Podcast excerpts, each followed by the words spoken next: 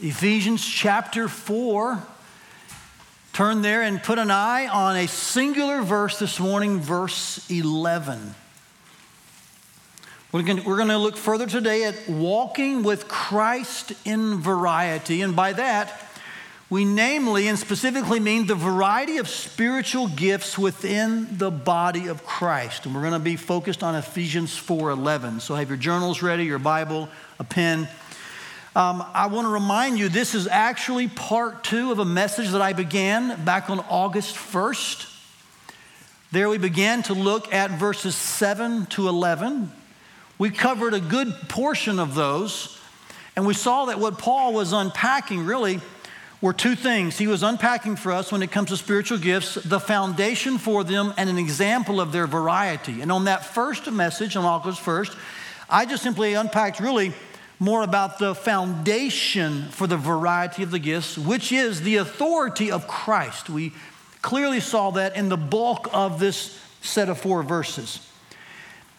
Today, we're going to unpack more about the examples of this variety. Now, I want to say this at the outset. If you look at the larger context, which is 7 through 16, you're going to find, and I'm saying this on purpose because I want you to hold on to this thought. You're going to find that really the examples of the variety is a very small portion. The greater portion is about the authority of Christ and then what all these gifts lead to. It's their purpose. We covered that uh, foundation in part one. We're going to spend two more weeks on verses 12 through 16 coming up. We're just going to look at verse 11, which is just the examples. And I say that because I don't want the examples of the gifts to override really what's the bulk of the text. And sometimes in the American church culture, we do. We let just a few lines about examples of the gifts become our focus, and we miss really the majority of the text being who has the right to give them and the purpose of them. So I'm going to spend some time talking about these gifts, but I don't want that to occupy your attention in the larger scope. I think you'll kind of catch my drift as we unpack this today. Now, our journey today through the examples of this variety will include three stops. There is a perspective stop, it will be very content heavy. You'll probably feel like you're in class for a bit. I want to ask you to hang with me, have your pen, your, your journals with you, take good notes. It's where I'll share some biblical perspective as well as some preferential perspective. You'll probably find that you disagree with some of my thoughts in this perspective stop. That's perfectly fine. Um, our final stop will be a principle stop in which we'll take all of perhaps the differing perspectives that we can legitimately have, but we'll point them towards the principle that we all must stand on. Between those two stops, we're going to take a pit stop, and I'll take some live Q&A. I want to encourage you to get your phones out. You can text in your questions. Uh, I'll probably make the mic live as well during the service if you want to ask it just live uh, because the Q&A will be here before you know it and you'll probably be so busy in the content section you'll probably be absorbing, absorbing, or maybe drowning. Uh, that maybe what you'll end up doing is you'll forget to text them in. So I'm giving you a heads up. The number's behind me on the screen. It's on your worship bulletin. Uh, we will take some questions live today. Um, but that's our, those are our three stops. And my aim is that when we're done, we won't be so focused on the actual examples, though that's part of this, but the purpose for which they are given. So what do you say we begin our journey? Can we? Let's read together Ephesians 4:11. It's just a singular verse this morning. It's in the larger context. I'll trust you to hear the hear part one. Know that uh, we're in a larger context. But here is the singular verse in which Paul gives examples of variety. Will you read it out loud with me together, church? And he gave the apostles, the prophets, the evangelists, the shepherds, and teachers. Now that continues on into verse 12, but for today's purposes, this is the examples of the variety of spiritual gifts within the church. And I would say to you, that if you were to look at this verse, there's probably a what I'm going to call a ladder of perspective. Just kind of keep that uh, illustration in mind. And what we'll do is we'll start at the top of the ladder with what we can at least say for sure. I want every ear listening. So I don't want to be misinterpreted unnecessarily. All right? We'll start at the top of the ladder with what we can say for sure, and we're going to kind of descend the ladder we're going to kind of climb on the ladder, and our assurance and certainty will also descend as we move beyond what we can say for sure to what we could possibly suggest. Are you with me? Just nod. Say, I'm, I'm tracking, I get the illustration. Great. So let's start at the top of the ladder. What can we say for sure about this verse? That all of us would say, that's true. That's the top of the ladder. We can say this for sure. It's this right here that these are examples of gifts that operated in the first century church. This is the beginning of, of a perspective that I want to lay before you regarding this verse and the gifts within it. Don't go beyond this perspective yet. Can you just stay with me at the top ring? Is that okay? The top step of the ladder? We can say this for sure that these are examples of gifts that operate in the first century church. Now, I, I base that on two things. I base it on two words in the text and a correlation with other text. Briefly, let me kind of lay this out for you. Again, it's going to be content heavy for a while, but I think you'll like this, so just kind of hang with me. One of the words in this is the word gifts. It's mentioned multiple times in this context. It's hard to escape this textual reality. These are gifts that Christ authoritatively gave to the church. That's just what it says, right? So if you're in the church at Ephesus, you understand that God gave these gifts to the church for its founding. The second word that I use to base this first perspective on this top rung of the ladder is a word that's not in the ESV, but it's in most other translations. It's the word some. In fact, if you have this in your translation, you'll see it and you'll say, oh, yeah, it's not in the ESV. And on this point, I would say this is probably a, a foul ball for the ESV translators. Because this word some is literally, clearly, and plainly in the historical Greek text of the New Testament. In fact, it's not just in there as a word, it's actually with the definite article. And so, grammatically, when you have the word some with the definite article, the construction means that the sense you're giving to the text is something like this Yes, he gave on one hand the apostles, on the other hand, he gave the prophets. In another case, he gave the evangelist. And so it's very proper to use the word some to, watch this, summarize what's going on in the verse. So the word's actually in the original language, and he's just simply saying, yes, he gave some prophets, he gave some evangelists, some apostles. So those two words that Christ gave some gifts. On the one hand, these, on the other hand, these, in this case, those. tells me this is just an example of gifts he gave and that operated in the first century church. I also base that on a correlation that this list really matches in its intent the other list of spiritual gifts Romans 12 and 1 Corinthians 12. In fact, I, I jotted down something from my notes I want you to read and say just in your heart and follow this along because I think this is probably a, a foundational reason for my perspective on these gifts. That I don't see any reason not to continue seeing these gifts, this list, in the same way that we do the other list in 1 Corinthians 12 and Romans 12. They are simply an example of the variety of spiritual gifts within the church. You see, what Paul is being is very consistent not inconsistent. So, whether it was Rome, Corinth, or Ephesus, or any city that received this circular letter, Paul is teaching about the Holy Spirit's supernatural enablements, and he's being consistent with every city and with every church. He's saying, guys, here's an example of how the Holy Spirit gifts his church. In Rome, it was a certain list because perhaps that's what they needed, that's what they were experiencing. The same thing in Corinth and now in Ephesus. So the lists are all different, but they're consistent in that it's Paul just giving examples of supernatural enablements for the common good. I don't think it's best to segment this list in Ephesians 4 into a separate category from the other lists in 1 Corinthians 12 or Romans 12. I think this actually prompts more holes than actually solving problems. If we just allow this list to be what it is, it is another list of spiritual gifts where Paul highlights examples of them. Then what we see really is a consistency of teaching and thought. That here, here's watch this again. That these were or are just examples of gifts that operate in the first century church. We can say that that's the top of the ladder for sure.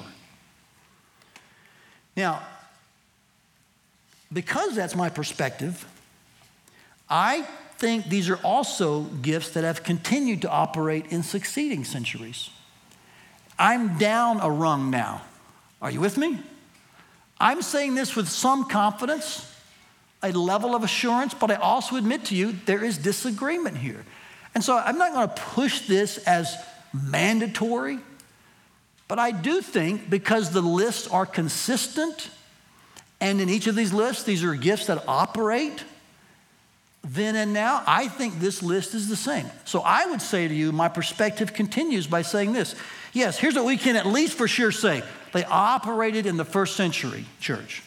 But I also think, to be consistent with the scriptures, that these continue to operate in succeeding centuries, meaning 2021, the one you're living in. Now, church, listen to this. That's great news. That should not scare you. You know why? Because spiritual gifts are the way God manifests his power and presence among us.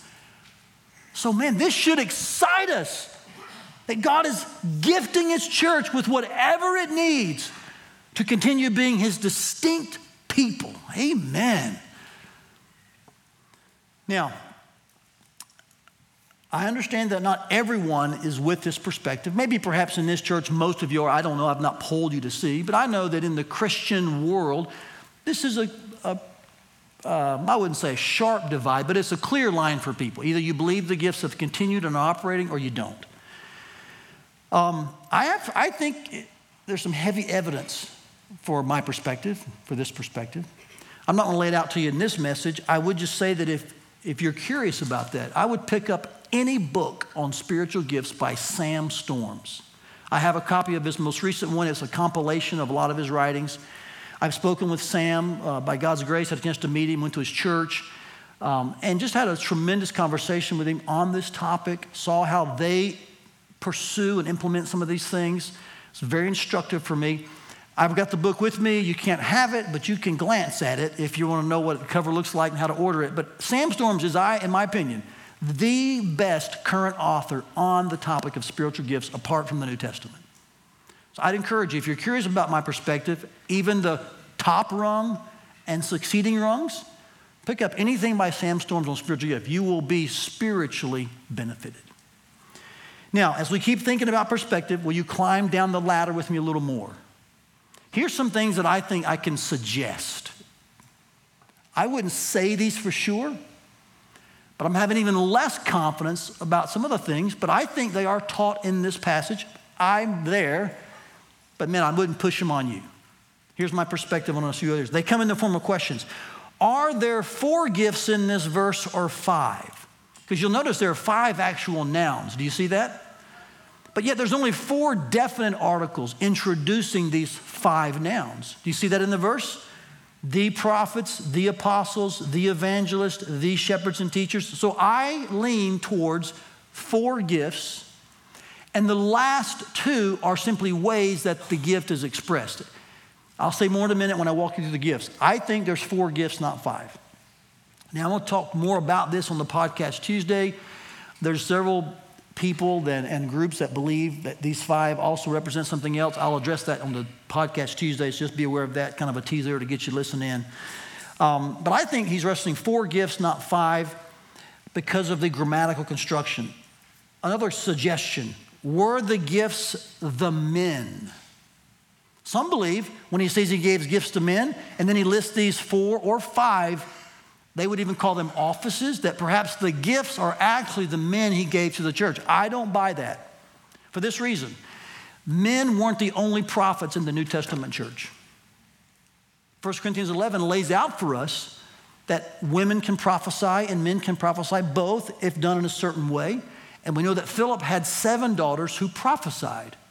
So my leaning again here was going to be that he actually gave these as gifts and then, watch this, they probably did in some way and at some time formalize these gifts into roles. And that's the third further suggestion I'd make to you.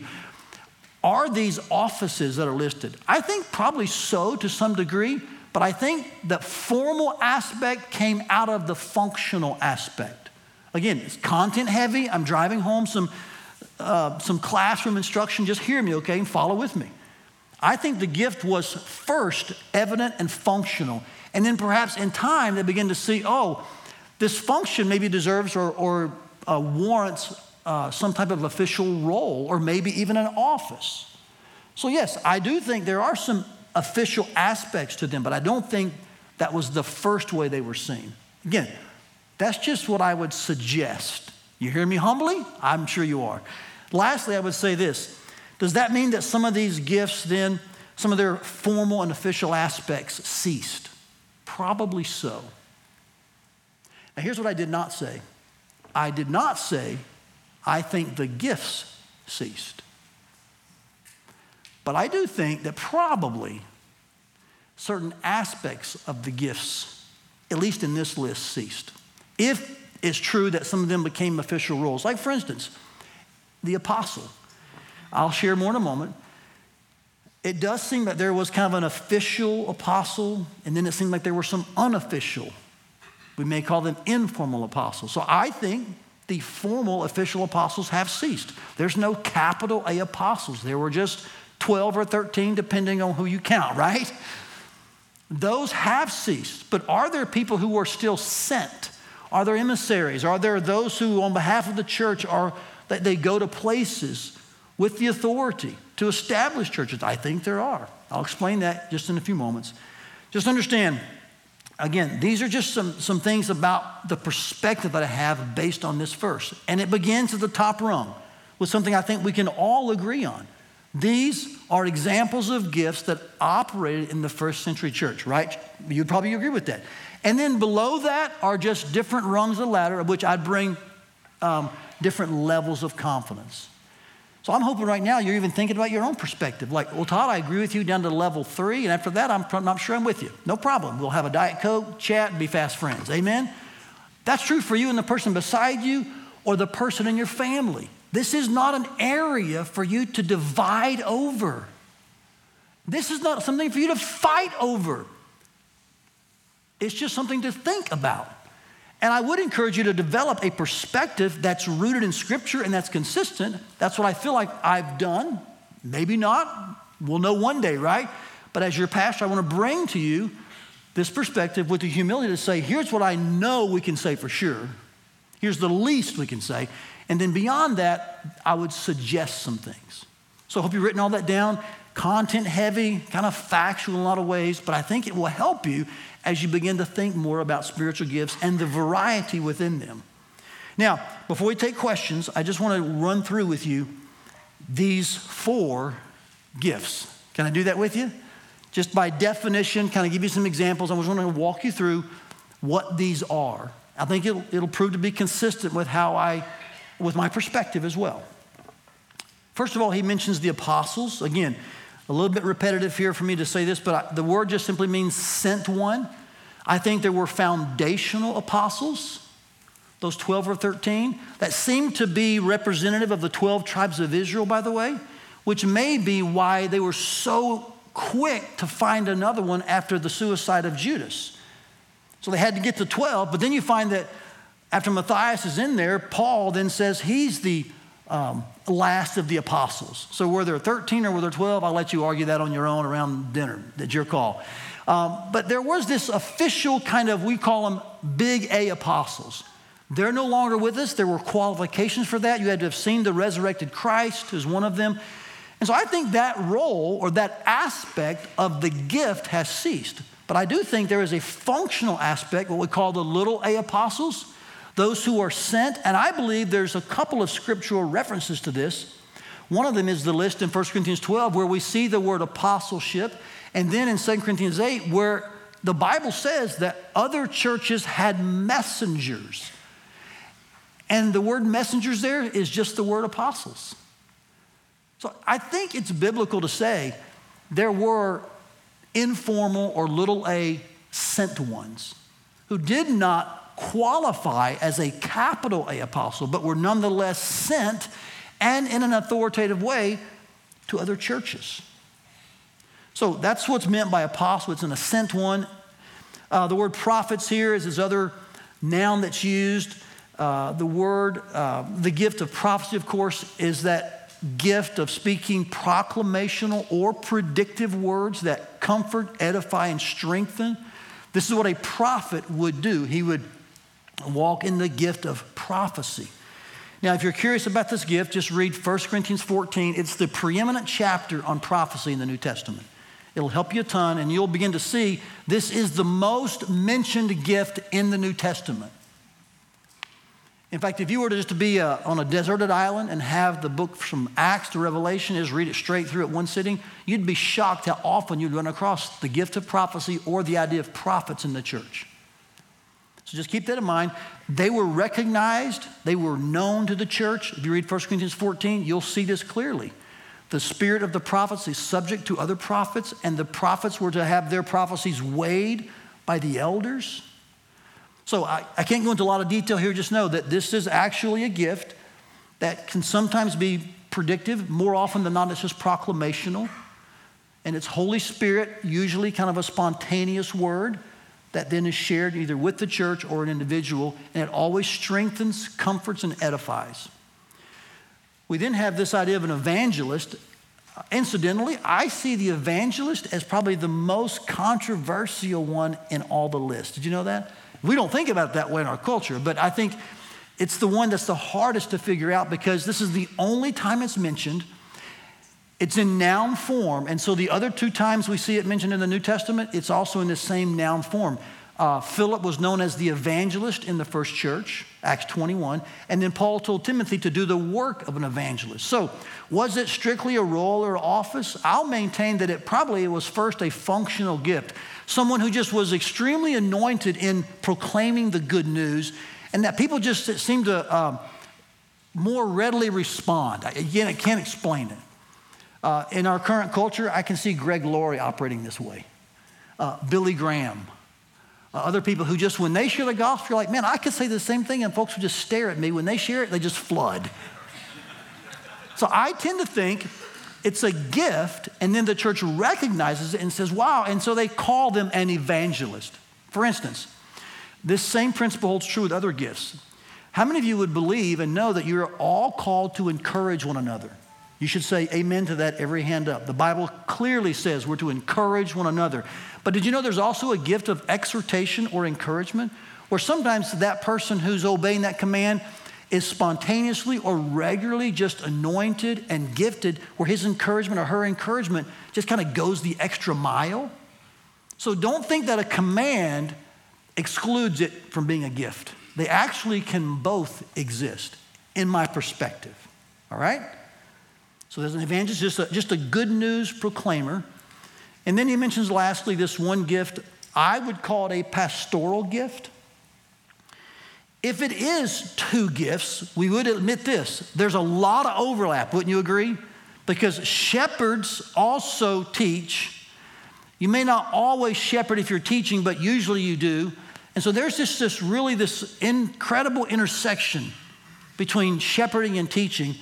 The two words literally mean pastoral instruction. Now, this is the only time in the New Testament we find the word shepherd in the noun form, the only time. The other times we see it, it's always in the verb when Paul or Peter's describing what the elders do. They shepherd the flock, they shepherd the people. So when you start seeing it in this verb form, you also notice that in these same passages, Acts 20, 1 Peter 5, that these shepherds, the way they shepherd is by teaching. Or as Acts 20 says, Paul said, I've taught you the whole counsel of God. Peter said, You feed the flock of God. And so you just really find this, uh, this merging that, wow, it'd be hard to shepherd if you didn't teach. And if you're teaching, you're probably shepherding. Does that make sense? So, for that reason, and because of the one definite article, I see this as one gift uh, the gift of, of pastorally instructing and guiding people.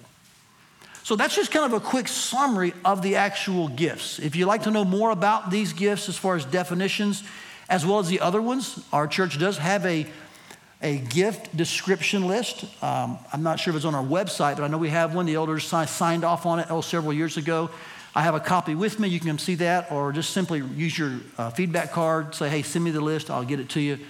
Um, but there's just some understanding about what the gifts are that for sure operated in the first century church and possibly are operating in today's church either as four or five, and sometimes officially, probably not in some ways. So you see, I'm just kind of lessening my confidence here. That's some perspective. That's the first stop. So a lot to take in there. Um, some of you need to come up for air now a little bit and kind of take a breath. While you're doing that, let's see if any questions were texted in or if you want to ask one live. Jake, would you mind grabbing that white mic and being our runner in case there's a brave soul who's willing to ask one live? So, anything get texted in, I'm looking for us. We have one question. We'll take this. Is Judas considered an apostle? Hmm. I'm going to tell you what I think, and then I'm going to defer to Ed Gregory for the right answer. Uh, Ed's one of our elders, way smarter than me. Uh, so if you're like, uh, Todd's wrong, just see Ed afterwards, he'll help you out. I would say he was considered a disciple, but not an apostle. Uh, it seemed like the disciples became apostles after the resurrection and were important to the founding of the church. That's my answer. I'm going to see if I get anything close from Ed's nod or shake. Okay, he's not doing anything, but he said I'm close. Great. not to put you on the spot, Ed, but that's what elders do. Thanks, man. I appreciate it. Okay, good question. I'd say no, probably disciple only, and then those became apostles. Uh, is there another question? Takes it in. That was the only one. Would anyone want to ask one live in a humble, gracious way? And I'll see if I can provide some additional insight to what you've heard. If not, no problem. I just want to give you the opportunity. Anyone with that kind of courage? It took like three minutes in the first service for somebody to actually raise their hand and ask a question. But then it got pretty good. So we see one back here. So we'll take the mic back there. Is that Surrender? Great, Surrender. Why don't you go ahead and ask your question? Hi, I'm not sure if this is really a question, but maybe more of a um, personal view from the text. Um, but to me, it seems like maybe the gifts were more than just their individual gifts, but the people themselves were the gifts as well. That the gift itself overall was the collection and the unity of people. Okay. So we are just taking questions, but I appreciate the statement. And uh, I would say that probably aligns with the view that some believe that the gifts were actually the men. So it's a, it's a legitimate uh, option. I don't lean there, but I'm glad you felt free to share that. Thanks, Serena. Uh, any questions you may have that anyone wants to ask? Okay, is that is that Tammy? Yeah, go ahead, Tammy. Ask your question. Can you, can you have gifts kind of come and go? So, like, can you have a time where he's kind of gifted you with these characteristics to be a certain way, and then maybe you kind of step back from that. Yes, Can it so, kind of come and go like that? So I'm going to speak to the actual functional gifts, which all of them are functional, I think. And I'm not speaking as far as when they maybe formalized it. But I do think that's how gifts operate. They're given sovereignly by the Holy Spirit. Now, for those who operate regularly, let's say within a role that is also perhaps accompanied by a gift, um, the prayer would be that the Holy Spirit would anoint and really kind of give unction in that moment to that role and that gift. But I don't know that that always happens. I'm confident there have been times I've preached without the power of the Holy Spirit. I've pastored in moments where I haven't pastored well. That's not on the spirit, that's on my flesh. Um, so, generally speaking, gifts are just given sovereignly by the Holy Spirit in the need of the moment as He sees best to meet the needs and to build up the church. So, I would say, generally speaking, yes, they, they are, they can come and go. I'm not sure the phrasing is the best way to describe it, but I do think I get the heartbeat of the question. Yes, so I would say yes, uh, gifts, and I, this is my perspective, I don't think you carry around your gift in a bag and just use it when you want to. And that's sometimes the way the American church sees it. Like, oh, I took the spiritual gift test, I know my gift, so now I'll just use it when I want to. That's not the way the Bible describes spiritual gifts. The Bible describes them as gifts given by the Holy Spirit. And maybe He does give you one for good, but He empowers you to use it in a way that's supernatural. In other words, God's presence and power is seen and known when the gift is in play. So, for that reason, I tend to think what you described is probably the way many of them are seen. Maybe you have it for good, and it's just displayed intermittently. Again, these are suggestions and perspectives that I just, we need to think about them and be willing to kind of engage in conversation. Let's take one more question if you have one, and I'll see if I can embarrass myself some more here. We have two. We'll just take these two then, and that'll be our final two. We'll start with the one in the front, and then we'll go back there. Is that Cindy? Okay, we'll take one in front of you first, and then yours, Cindy. I was wondering, what would the other perspective be about that possible fifth gift? What makes it different? What separates a pastor from a teacher? Okay, that's Rhonda. I couldn't quite recognize you at first. Good. Um, if you see these as five, probably the separation is going to be that one would primarily teach, and one would just primarily, uh, can I use the word care for? So a shepherd may walk with you and care for you, and a teacher would be more of an instructor. I don't like that division because some of the best folks who care for you are the ones who instruct you but because it seemed a little more didactic. In fact, the word instructor here is from where we get our word didactic, by the way. Sometimes those who just kind of impart knowledge and tell you what's going on, what it means, you can kind of see them as like distant and like, well, that's just the facts. But actually, they care enough to tell you the truth. But if there was, if there were five, I would say that would be the distinction. Does that help? Great. Cindy, what's your question? You mentioned functional and then moving into an office, or it was made an office. Who, who made it into an office? Where do we see that transition? Is it in the New Testament? Where, yeah. Yeah, it would be the New Testament, and that's probably something more implied. You know, Paul does lay out the qualifications for an apostle. Um, beyond that role, that there seems to be clear qualifications. By the way, there were false apostles in the New Testament, and there were there, there was this sense that there were some super apostles. Just kind of describes again the celebrity culture of the first church. We're no different. I mean, just be honest. There's nothing new under the sun. We're battling the same disease they did. I won't stop there. I want to, but I won't. Um, so, beyond that one, Cindy, I think it probably was each church trying to figure out, with good intentions, what do we do to help the church operate and move effectively on mission for God? So, I don't think formalizing some aspects was a bad thing. Paul even seemed to admit this when he said, if a man desires the office of bishop or elder or pastor he desires a good thing and he lays out qualifications. Maybe he's saying, hey, if there's certain men in your church exemplifying these gifts, man, use them regularly and, and officially to help the church as a whole. So perhaps it just kind of maybe unfolded that way. Does that help answer the question? I don't know that we, apart from elder and deacon, which I think are established offices in the church, uh, I don't know that we have a mandate to, to label other gifts and say, okay, that's now an official role. If it helps our church, perhaps we're free to, but I don't think we're bound to. Now, on that, let me just say a word to you that I think you'll really appreciate, and then we got to move on. Um, I'm being, this is my strictly my personal opinion. I'm not speaking for the elders here. Um, in areas where this is my suggestion, how I see things.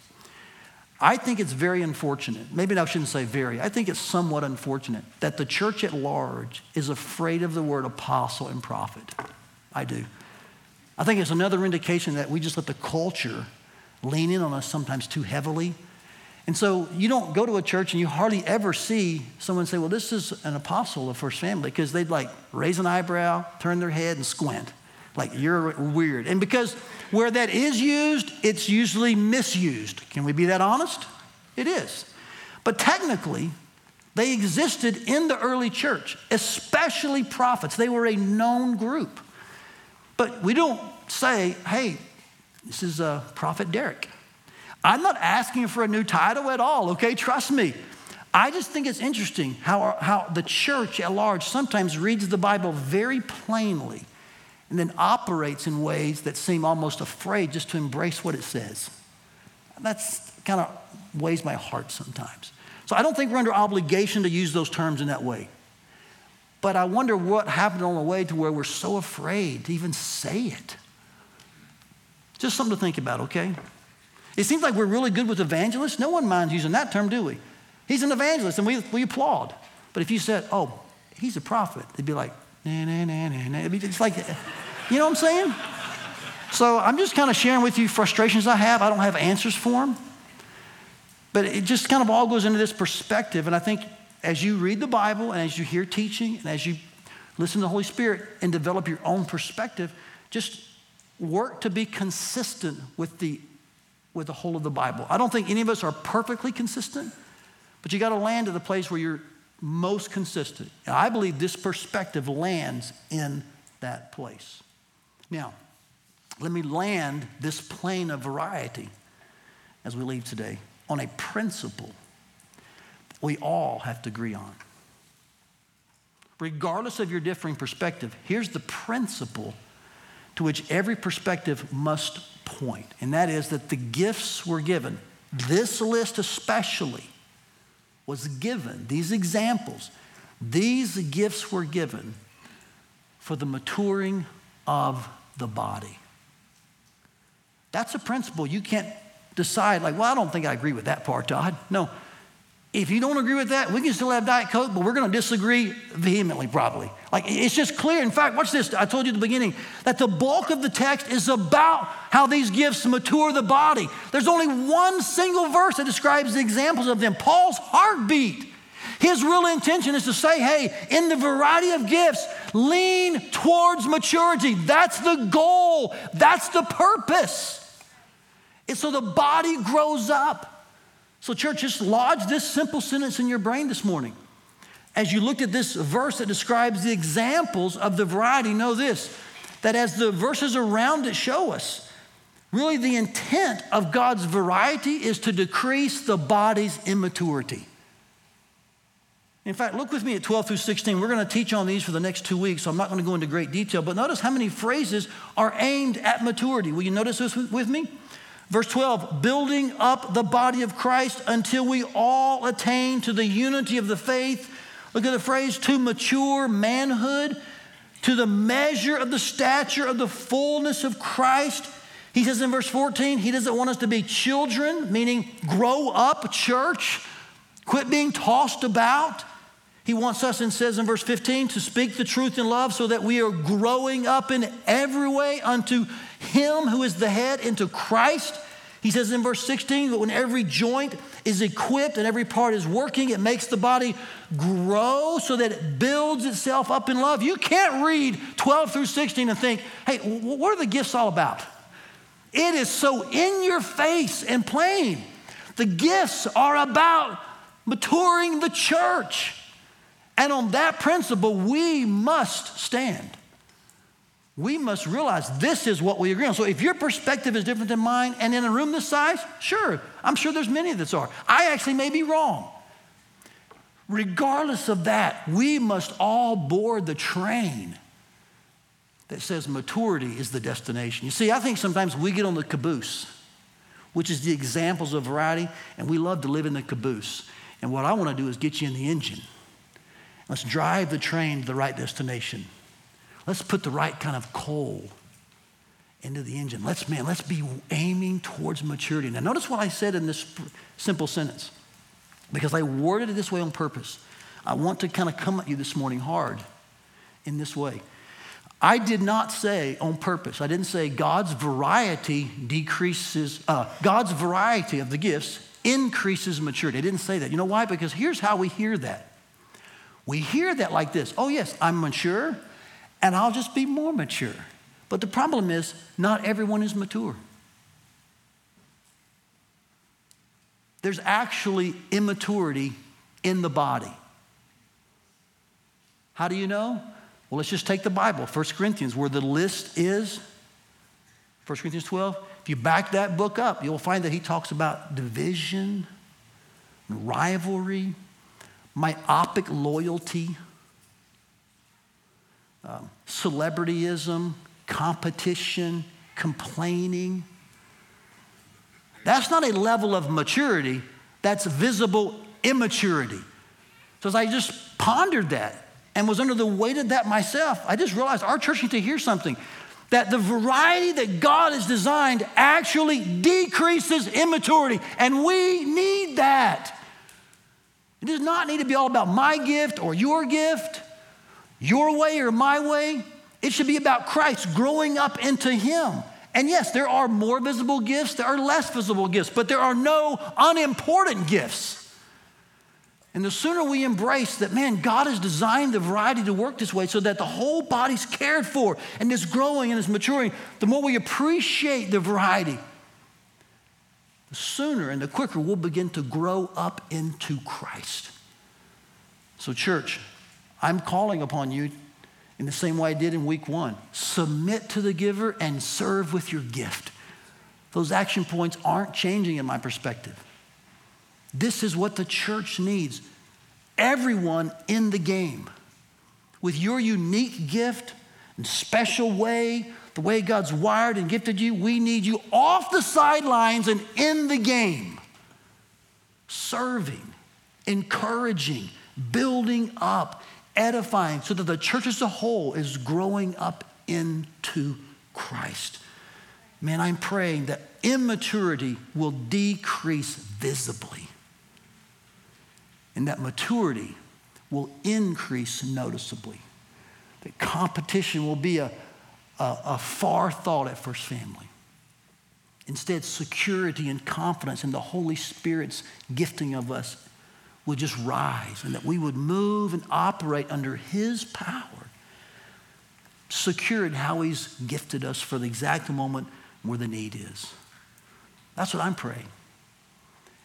That begins by just appreciating the design that God has made in the variety. It's one of the lanes on the freeway to maturity. So, to help you cement this in your heart today, help you kind of take the perspective and the principle and just make sure that they're fitting well and that you're motivated towards maturity, that you're pointing your perspective to that end game. I want us to close by just reading another corollary passage about spiritual gifts and their variety and yet their singular purpose. It's 1 Corinthians 12. And I'm going to ask if you would to stand with me. And in passionate unison, will you read together this corollary passage that, again, describes both of these elements? And can we together just ask the Lord to continue to give us a submissive spirit to his authority to give the gifts in a variety of ways as he pleases, and then to use our gifts in the body towards the purpose of maturity. Church, read with me together, with you with passion and heart. Now, there are varieties of gifts, but the same Spirit. And there are varieties of service, but the same Lord. And there are varieties of activities but it is the same God who empowers them all and everyone. To each is given the manifestation of the Spirit for the common good. We hope you enjoyed today's message. For more messages, visit firstfamily.church forward slash sermons or subscribe to our podcast feed. Thanks for listening.